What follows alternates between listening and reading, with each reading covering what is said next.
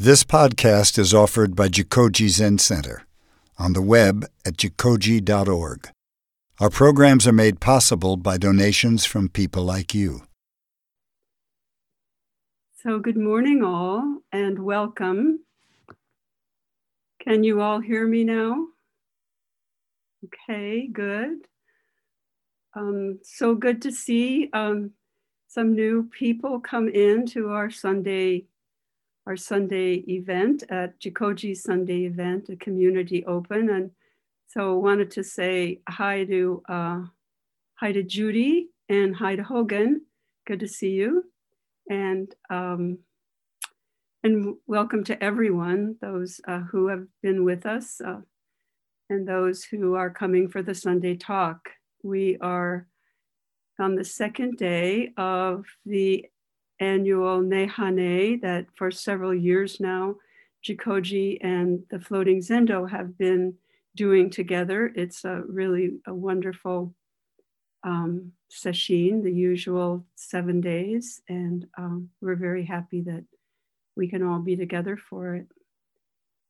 Um, so what we're doing for this sesshin is we are um, practicing with Shantideva's uh, guide to the Bodhisattva's uh, way of life and with our Bodhisattva vows and seeing what all of that can guide us to and help us with.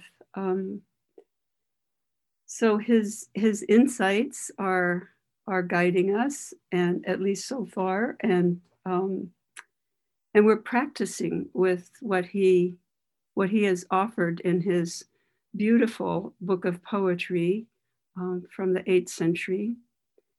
And we're practicing in a particular way that we're doing a, a, a reading of some selected verses from each of the chapters, the 10 chapters. And, um, and then we are having Dharma reflections and contemplations.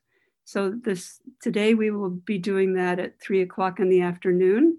And if you wanted a taste of that, you're welcome to join us at that time. Uh, that's what we do is uh, I read the verses and we're all muted so you can read them um, aloud on the screen if you like to if you like to read aloud. That's a very nice way to sort of integrate it into the body, have the sound come in through your own voice. Um, but you can follow along as you wish. And then then we sit with that a bit and then we reflect back what we remember and what really what really dropped in for us. So um, Shantideva i find as a really big help to with with his his really his candid uh, self-awareness uh, and and he the way he um, writes about himself as a as as an ordinary person, but who has been touched by this aspiration for bodhicitta, and um, and and I find that's really helpful to to help navigate this large and complex everyday world we live in, because Shantideva lived in a similar kind of world, even though he spent some time in a in a monastery um, where he actually wrote this text. Um, but we and Shantideva too at the time was we're all being human beings subject to forces which we don't have any control over, uh, and including the big one, death. So Shantideva touches on that.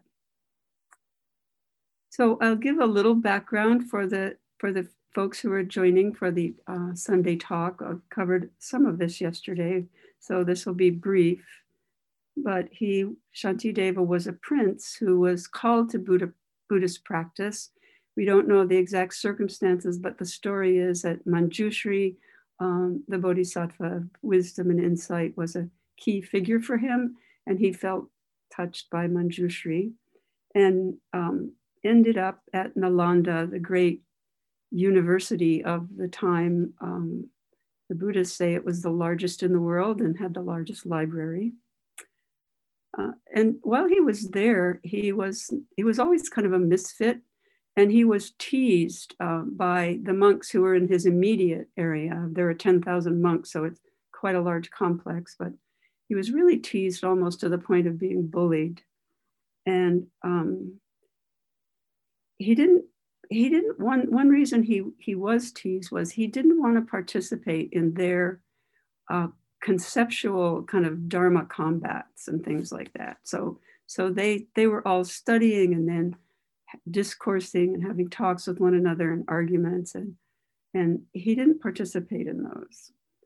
So they thought he was lazy and you know had a nickname for him eat they called him the ones close to him eat sleep shit that was his nickname and then they challenged him to, uh, they said, oh, well, maybe we haven't been giving you enough credit, you know, which was all just sort of a joke on him to, to, to give them a talk about what he had been studying or what he had learned or what he had been doing.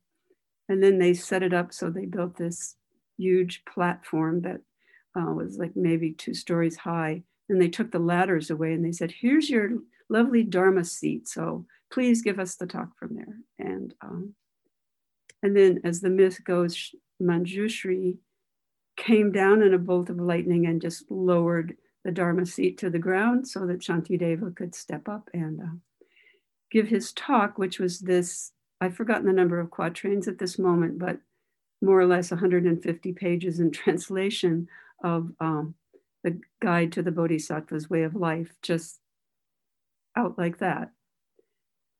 So, um, background for this work a little bit, and he he Shantideva does a few remarkable things here. I think he reveals himself to have a, a, a deep understanding of emptiness, as well as a uh, a deep understanding of living in the world and how those work together.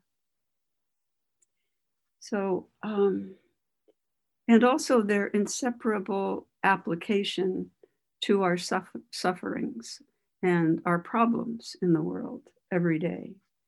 So he's both practical and he uses, he's quite practical actually. He's like a, a kind of a can do kind of a guy. I almost have this image of him as being somebody like people I know at Jikoji, some residents who just like get in there and fix what needs to be fixed or do what needs to be done.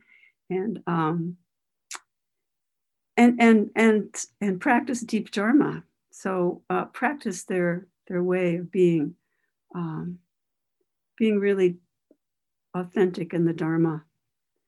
So um, he uses the paramitas as kind of his his way to guide us in to uh, the qualities of um, generosity and ethics and um, um, um, patience, zeal or enthusiasm, or sometimes called effort. So, all of these terms for the paramitas have a lot of different um, translations or, or words that could be applicable, and they highlight one aspect or another. So, that's a very interesting study in itself. Um, but the effort that's required to really practice leading to meditation, the practice of meditation itself, and ultimately to prajna, to wisdom, to emptiness. So he, he always points in all of his chapters, there are 10, uh, to ways to overcome our self-centeredness and our um, and our forgetfulness. How easy it is for us to slip into unawareness and just go back to habit of largely self centeredness. And he points to, um, to examining um, how strong these habits are. And, and again and again, in a humble way, he, he confesses his faults um, often and in, in almost every chapter, um, not the dedication, but even in the wisdom chapter, he does. Um, and and how ultimately, we can look at these these as as if we are Buddhist practitioners, we know our habits um, devolve down to greed, anger, and delusion, and just the the power of being aware of these.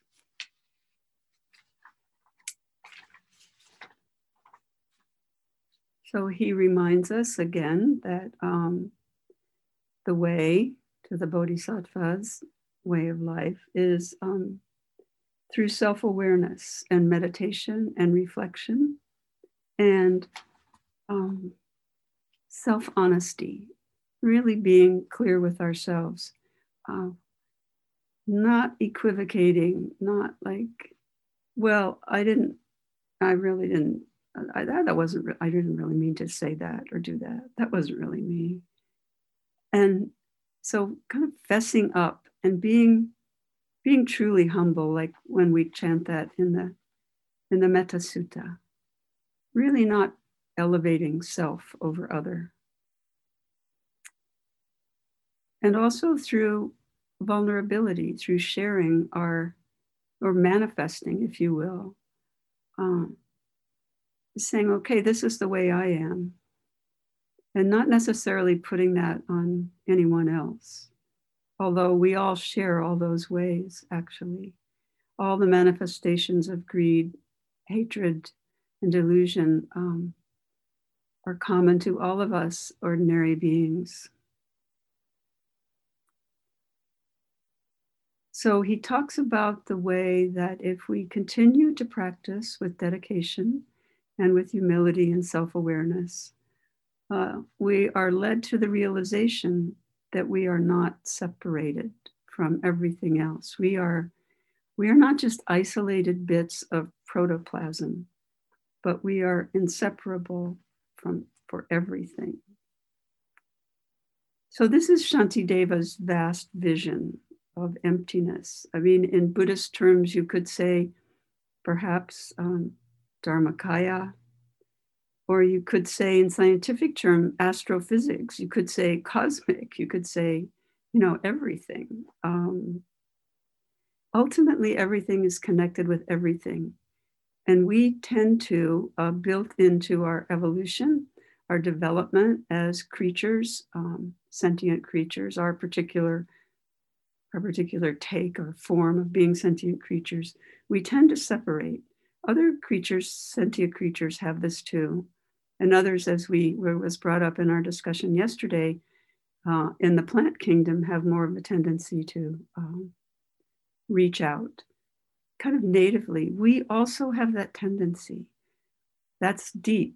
That's really where Shantideva takes us. But we um, we get lost in the habits. We get lost in the layers that are on top because of um, it's not really even so important because of what, but keep to keep remembering, as Shantideva keeps reminding us, that we are not separate and pointing to the ways that we can see that we're not separate and act on those ways. Shantideva is also ecstatic.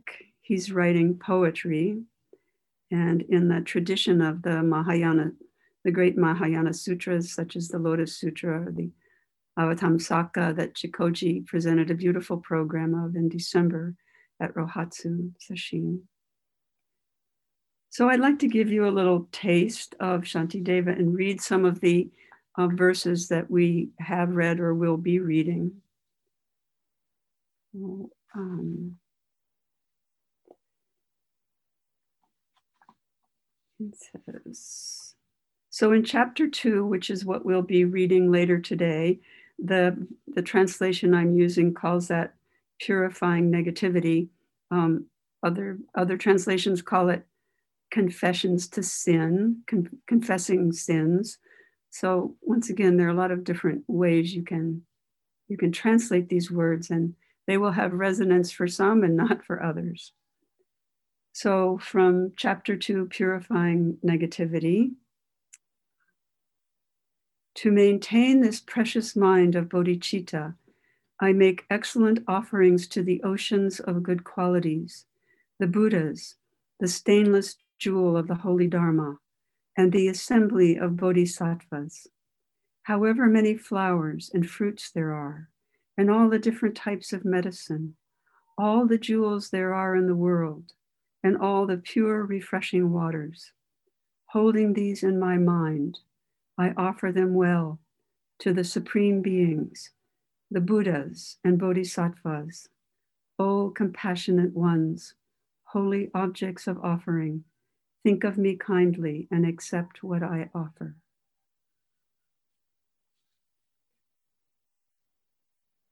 So, um, so he has that side, and he also has this uh, very humble and honest side where he shows us that facing facing his shortcomings um, is helping him to to stay on to stay in the way of the bodhisattva which we recite in our vows um, whenever the occasion arises too many times. Um, and also the way to go beyond them so he has this combination of um, like a, he's a complex human being. He's he's quite relatable in that way, like we all are. We all have these different sides, and uh, and he brings together a lot of wonderful ones. This ecstatic poet and and this very humble person who knows, like, well, I'm just I'm just trying to figure it out and figure out what's the best way that I can really touch my deepest heart and help other and help others. So I'd like to read another couple of verse, uh, verses from this chapter where he talks about in that more humble mode. Whatever harmful acts of body, speech, and mind I have done in a disturbed mental state toward the three jewels of refuge, my parents, my spiritual guides, and others, and all the grave wrongs done by me, so thoroughly vile and polluted with an abundance of faults, I openly declare to the guides of the world. And the guides of the world are the Buddhas and the Bodhisattvas.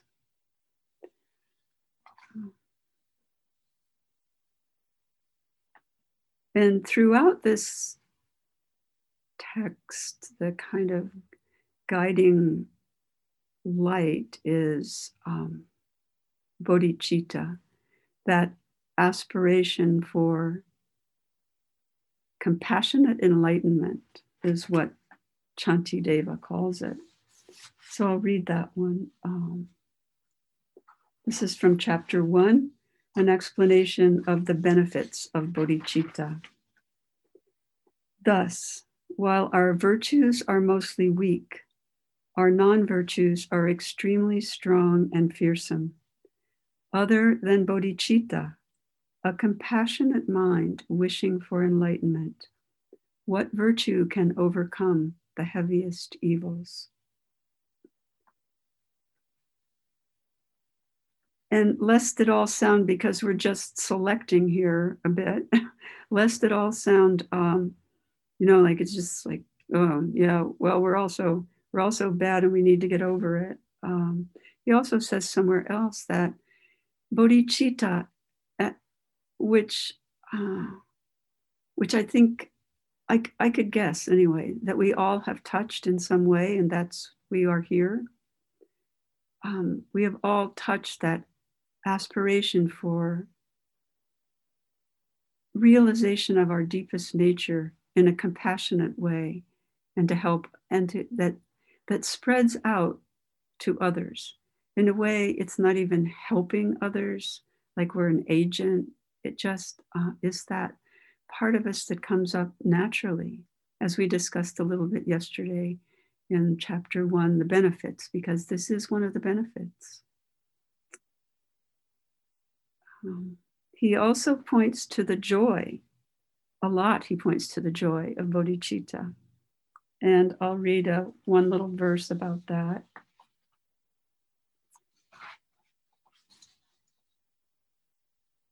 which is from the next chapter to which is called generating engaging bodhicitta that bodhicitta where we actually um, bring forth this this aspiration into the world so he says here with delight i rejoice in the ocean of virtue that arises from gener- generating the mind of enlightenment bodhicitta which brings happiness to all living beings and in the deeds that benefit those beings.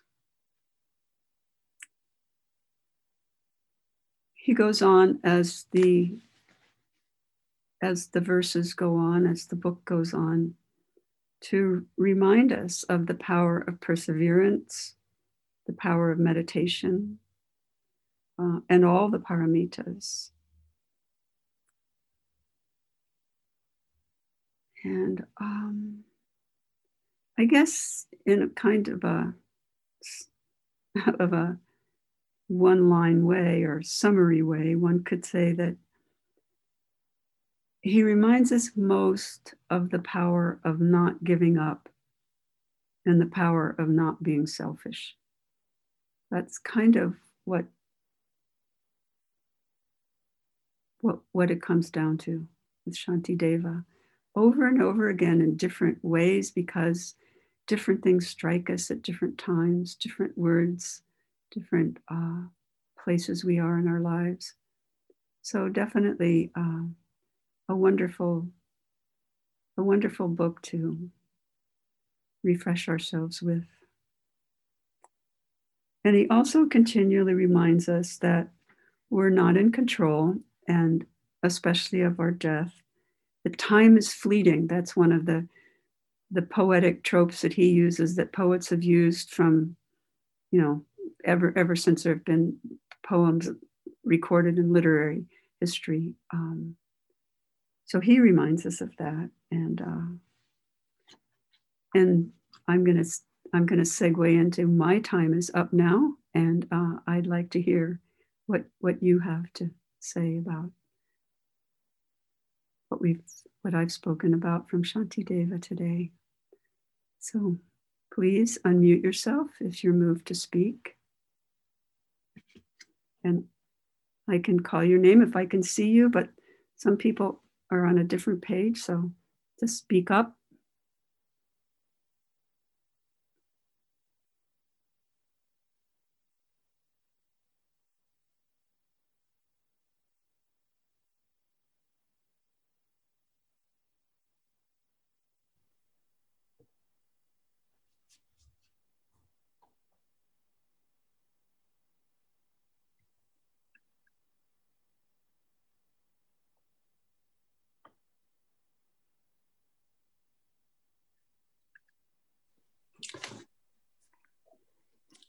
Uh, Carolyn, um, I think more than anything, I was just the, the, way you talked about his life and who he was and where he came from, being at that, uh, I guess, Buddhist university. It seemed like a pretty big one. Um, do you know anything else um, about him and where he went afterwards or uh, it's, it's sort of a, I guess what i'm asking is more biographical stuff. I mean he he just sounds real intriguing that he somehow wasn't caught up and somehow he's just able to be himself in that environment which is probably a university with 10,000 people studying to be buddhas is probably their um, a fair amount of affected behavior. But I don't know. So, but you know anything about it. So okay, Randy, thank you.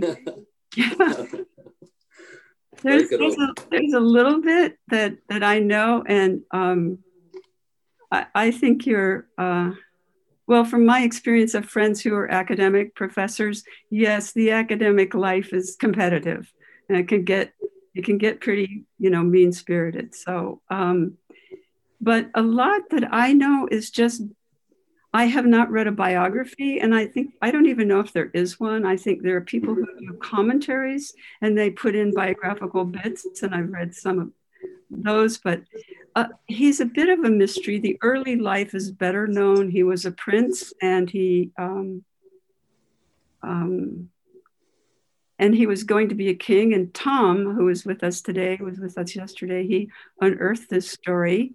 Uh, was and I had written in my notes, I'd forgotten to say it, but um, that that he knew he didn't want to be a king, and somehow he had heard of Manjushri, and Manjushri appeared to him in a dream, and that's when he left uh, left home and you know went off and found found his way into the university, barely making the entrance exam, um, but uh, and then the part there's there's you know more kind of details, but it's that part is fairly historical, but um, but then after he leaves the university, there are a few more stories about how people kind of bullied him and teased him, and but it's there's one piece that he that he bounced around a bit. He he did this he did this remarkable thing and even wrote it down um, and and yet then kind of left that life and was was a was a, a secretary to another king or w- worked in another court or a Buddhist, a Buddhist kind of king figure who's, I, so this part is not so clear to me whether it's mythology or history.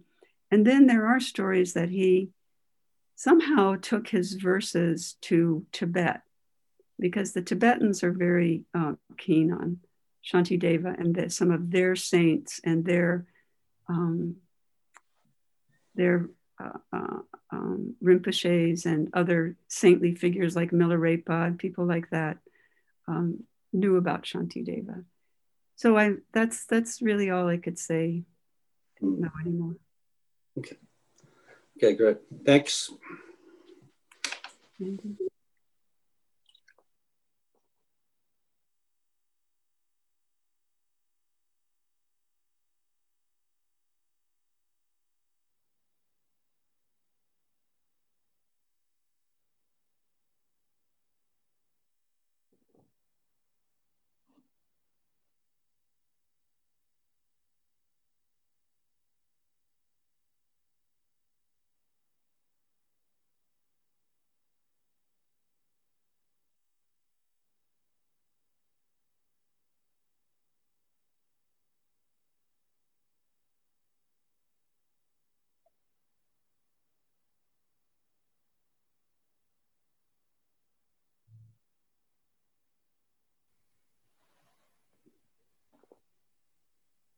Kamala. Thank you for the talk. I'm really enjoying Shantideva again. And um, it's fun to, it's like a spiral, his poetry for me.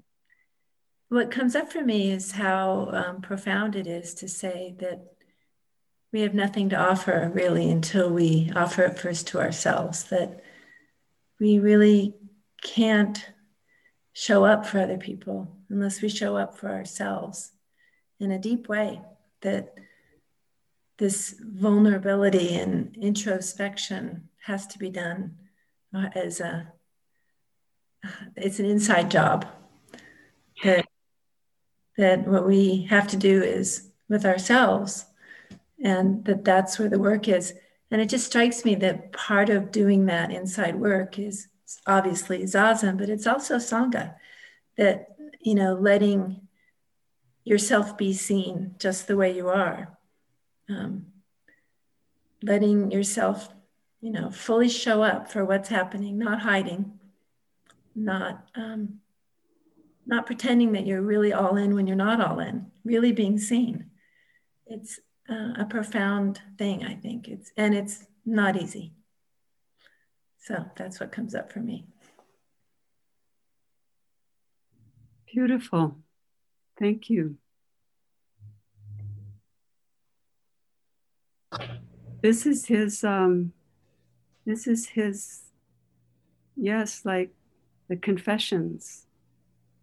Like the deep insight that other figures who got to this place of really showing up. What you point to is so, so true of Shantideva. Thank you for really emphasizing that.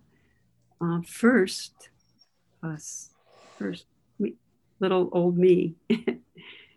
and then um, it's deep, as you said too, it's deep. I mean, remember Remember one year, remember one year old, one and a half. it's um, we we we kind of we want to be seen and yet we don't want to be seen. So that's another thing he points to about like uh, the humility piece of um, sometimes we want to be seen and it shows up like well i know everything you know i'm I'm the teacher, I'm the whatever, I'm, I'm the. Yeah.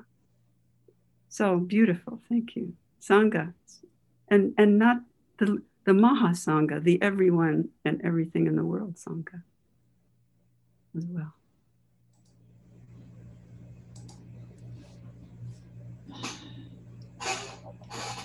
Michael. Yeah, he just, um, yeah, thank you for the talk and the series of talks. Um, I mean, he writes in the the eighth century, but you know, his stuff's very modern. I mean, to me, this, I mean, he's just like saying the same things that we're all trying to do all the time, every day. I mean, he he was literate, which I guess was a rarity back then, and he and he and he um, and he wrote down a guide to progress in, in poetry. But I mean, if you, when you read it, at first the language is you know a little stilted, but then you start reading it a little more, and you're like, whoa, these are exactly what we should be doing all the time. Like I like chapter seven, rely upon effort. Effort is a mind that delights in virtue. Its opponents are the laziness of indol- indolence, the laziness of being uh, attracted to non-virtuous actions, and the laziness of discouragement. I mean, that's I fight that every day. you know? I fight all these things every day, every day. You know, and it's nice that he he did this all this so modern all this time ago. You know, um, you know, I do like that. I like that quite a bit. Um, and, and, you know, when we do these vows, this is what we, what's the Bodhisattva way? I mean, save all beings. I mean, I don't, in my wildest dreams, think I save anyone but myself, you know.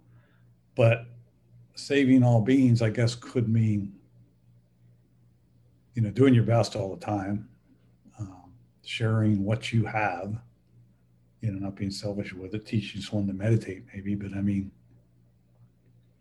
um, saving all beings, that's that's a tricky business, isn't it? it doesn't. Um, I just do my best. You know, that's all. I can't think of. I mean, I, I say these things. I say these things, and but you know, saving all beings. I mean, what I should go out feed everybody or something, but. uh, teach teach uh, meditation to homeless, that would be a way. I mean, these kind of you can do small things, I guess. I can't save all beings. I can save myself, and maybe in that way, I can promote better things. I mean, uh, you know, everything we do has an effect on even the small things. So I guess in my little way, I can contribute to that. But when I try to think of the giant picture, save all beings, I just get lost. But I like the way he writes about this because he's writing about all the small things, all the small things we need to do. You know, there's nothing mystical here. It's not like pie in the sky myst- mystical at all. It's very practical, down to down to earth advice. So uh, thank you.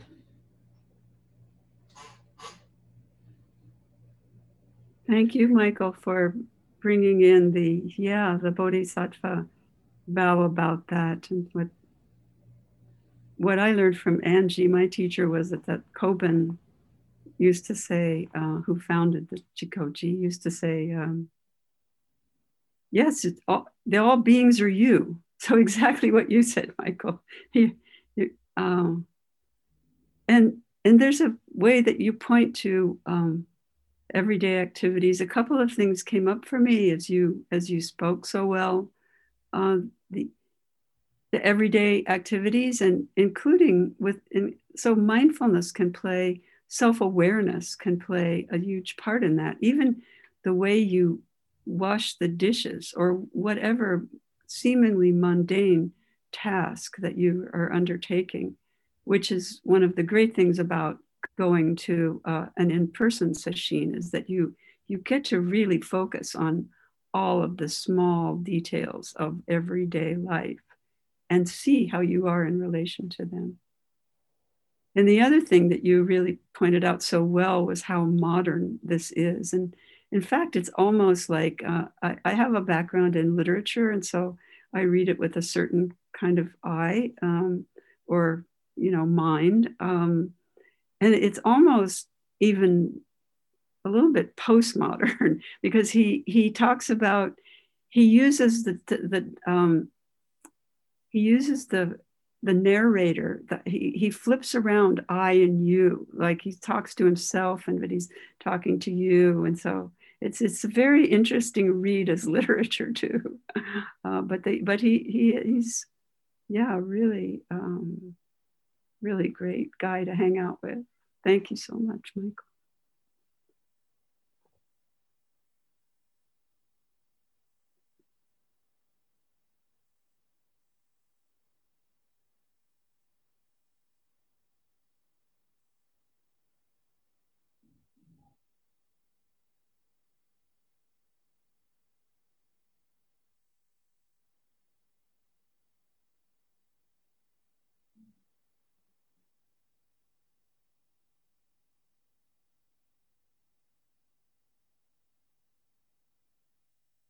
Carolyn? Yes. Uh, it's John here at Jikoji. John. Hi.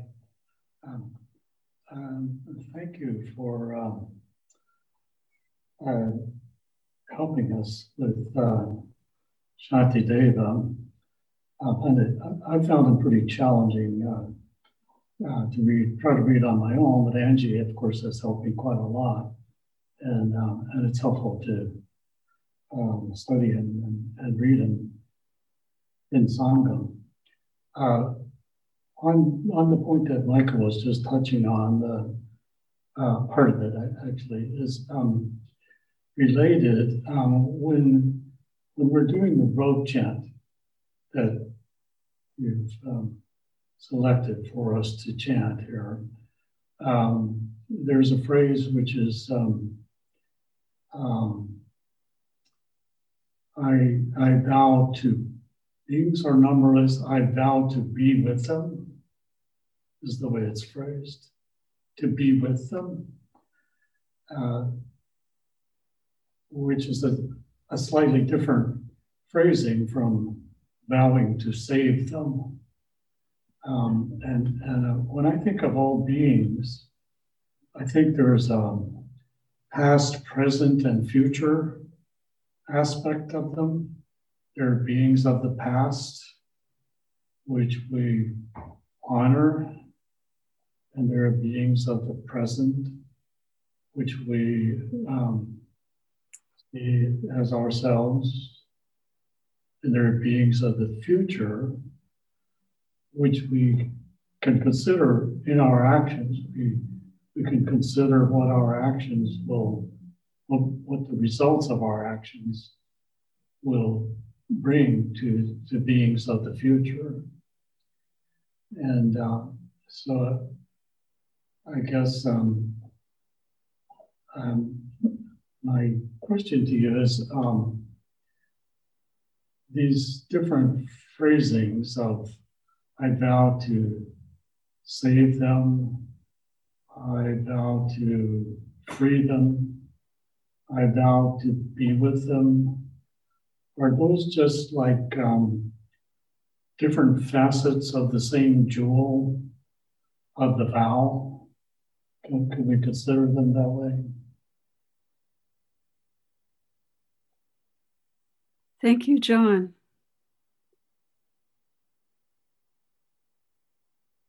I think we could, uh, in that language is um, words are all metaphors. Every word is a metaphor, it's never the thing itself. it's or to use the old um, finger point it's only the finger pointing to the moon each word but it's but words also help us words also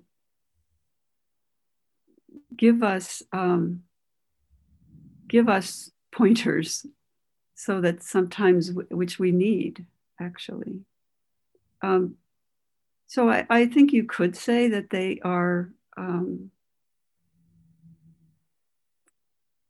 that they're different aspects and different different uh, certainly in zen centers just my small knowledge of zen centers in the, in the united states.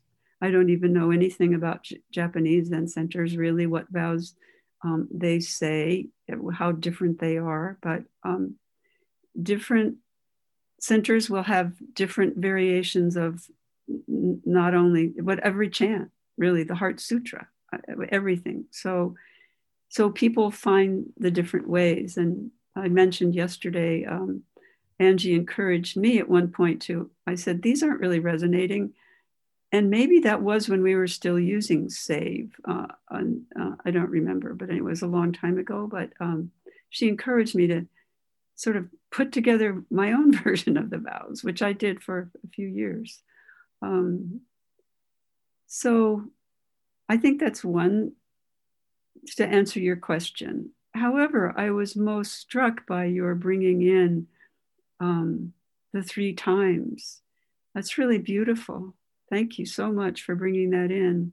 The um, how we how we stand and are are are carried by our ancestors, which we chant here in a specific way um, every morning at service but we're we're really carried as the creatures we are as human beings by everyone going back to Lucy and even before our primate ancestors and you could even go to our unicellular ancestors if you wanted to so that's hugely important to re- and that helps in humility to remember that we are not it's not just us who are inventing it and saving pe- beings and and also the present keeping present uh, with all the beings that are around us. And certainly we see there, there are many opportunities in the world we live in for doing whatever we are feel we can and are genuinely called to to help other beings with compassion as Shantideva says. And then you also point to the future how we can keep an awareness from for that too. How our actions will affect other beings going forward. Certainly something that is um, that there's uh, a real need for awareness mindfulness about that. So thank you so much john for um, for bringing these things in for us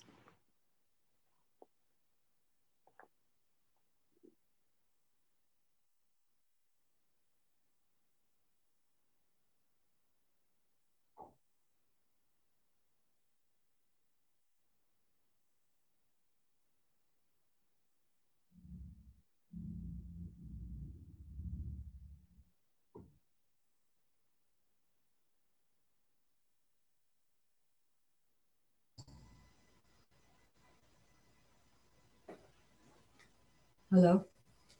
Jackie.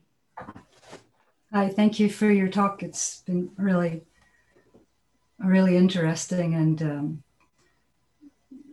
I, uh, I pass my time as a writer. I, I write a lot.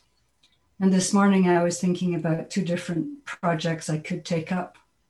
And the Bodhisattva vows, I don't know how to deal with being a writer, and the Bodhisattva vows because it feels very internal to me. But one project is more of a public benefit project, and the other project is more of a deeply self satisfying spiritual journey kind of project. How do we know which is which is the one? You know, how do we uh, how do we prioritize, or how do you just why are we not just all giving up everything and going and helping beings and refugees and poor people and you know how how do you draw limits or how do you choose basically? That i think that's my question. How do you how do you know which is the way to go? Thank you for that question. That's a question that i think i think that everyone has. I certainly have it myself. Um, it's a how, how do we choose? So choices are choices are part of our path part of i mean we need we have to make choices just to just to keep alive on a very basic simple level you know um, but how do we choose uh, when we are feel called to do to do several things or two things, and, and you've narrowed it down, at least for this discussion, to those things. Um, it, it requires, I mean, I, I can't answer for anyone. Each of us that will need to, and you will need to know what really just deep self reflection. Um, so, self honesty and what is calling you most? In one way, um, you could say, we could use the phrase discriminating wisdom. And then we could also say, wonder, why are we making this separate? You know, why are we separating this from that? So, um, so that might be a reflection that's interesting is um, is this uh, so selfish? We another aspect of your question. It wasn't. I didn't hear it directly, but we do need to have boundaries. We do need to set boundaries, and people can get in trouble, especially caregiver people who are um, activists, for example, can just get burned out or because there's so much. I mean, the example of Simone Weil, I mean, that's one way to go, right? The um, the Jewish woman in in Second World War in France who became a Catholic and then basically starved herself to death to um, because of the war effort and so many people were hungry.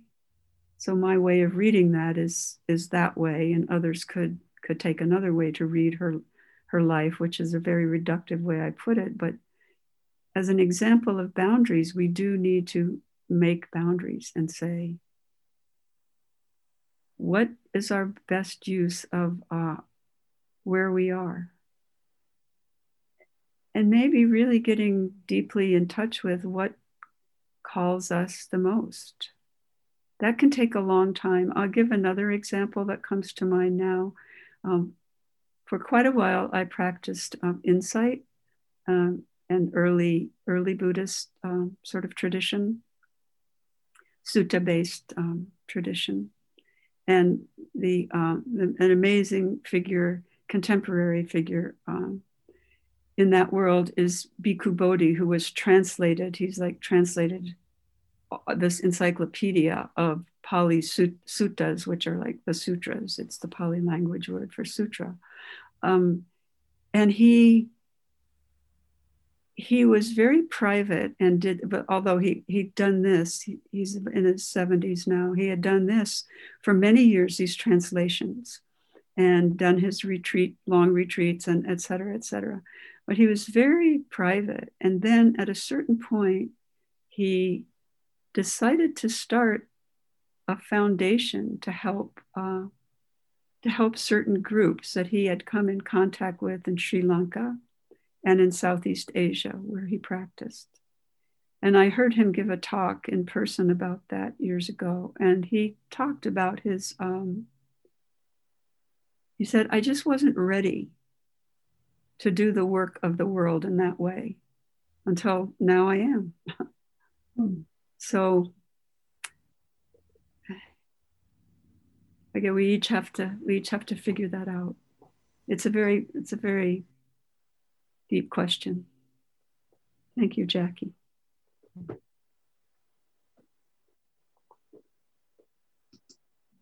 Karen?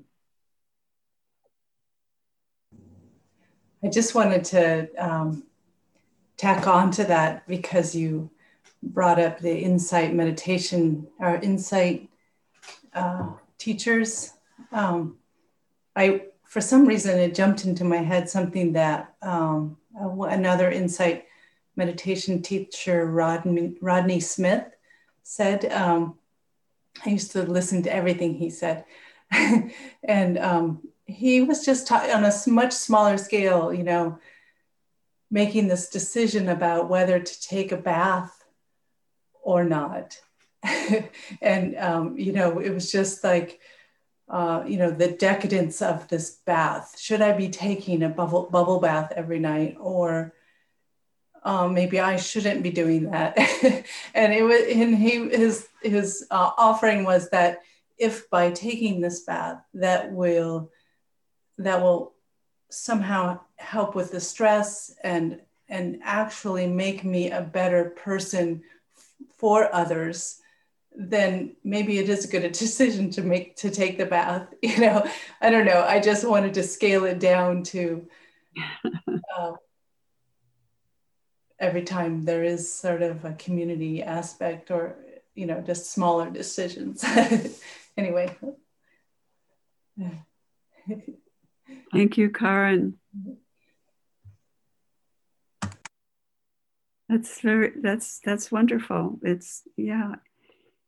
Even if it's not a community decision, even if it's a decision just for ourselves, it's, it's like always to ask those questions and then to trust ourselves. And once we do it, the other thing that Shantideva does, which we will get into more and more during the week of Sesshin, is uh, he's constantly falling off the horse or falling off the wagon or do he's he's he's really candid and humble about like you're gonna fail. Fail better you know just so don't give up.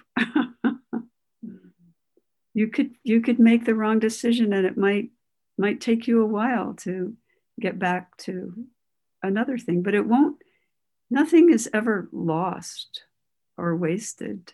Um, we have to trust ourselves. Because when we it, it's it's easy to shade into beating ourselves up which is a very strong form of of being selfish of self-creating of self-reifying of making the self separate from other. So we don't want to go there if we can help it at all.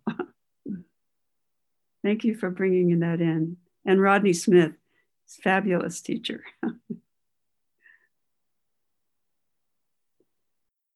Thank you for listening to this podcast offered by Jikoji Zen Center. Our Dharma talks are offered free of charge, and this is made possible by the donations we receive. Your support helps us to continue to offer the Dharma. For more information about Jikoji, please visit us on the web at jikoji.org.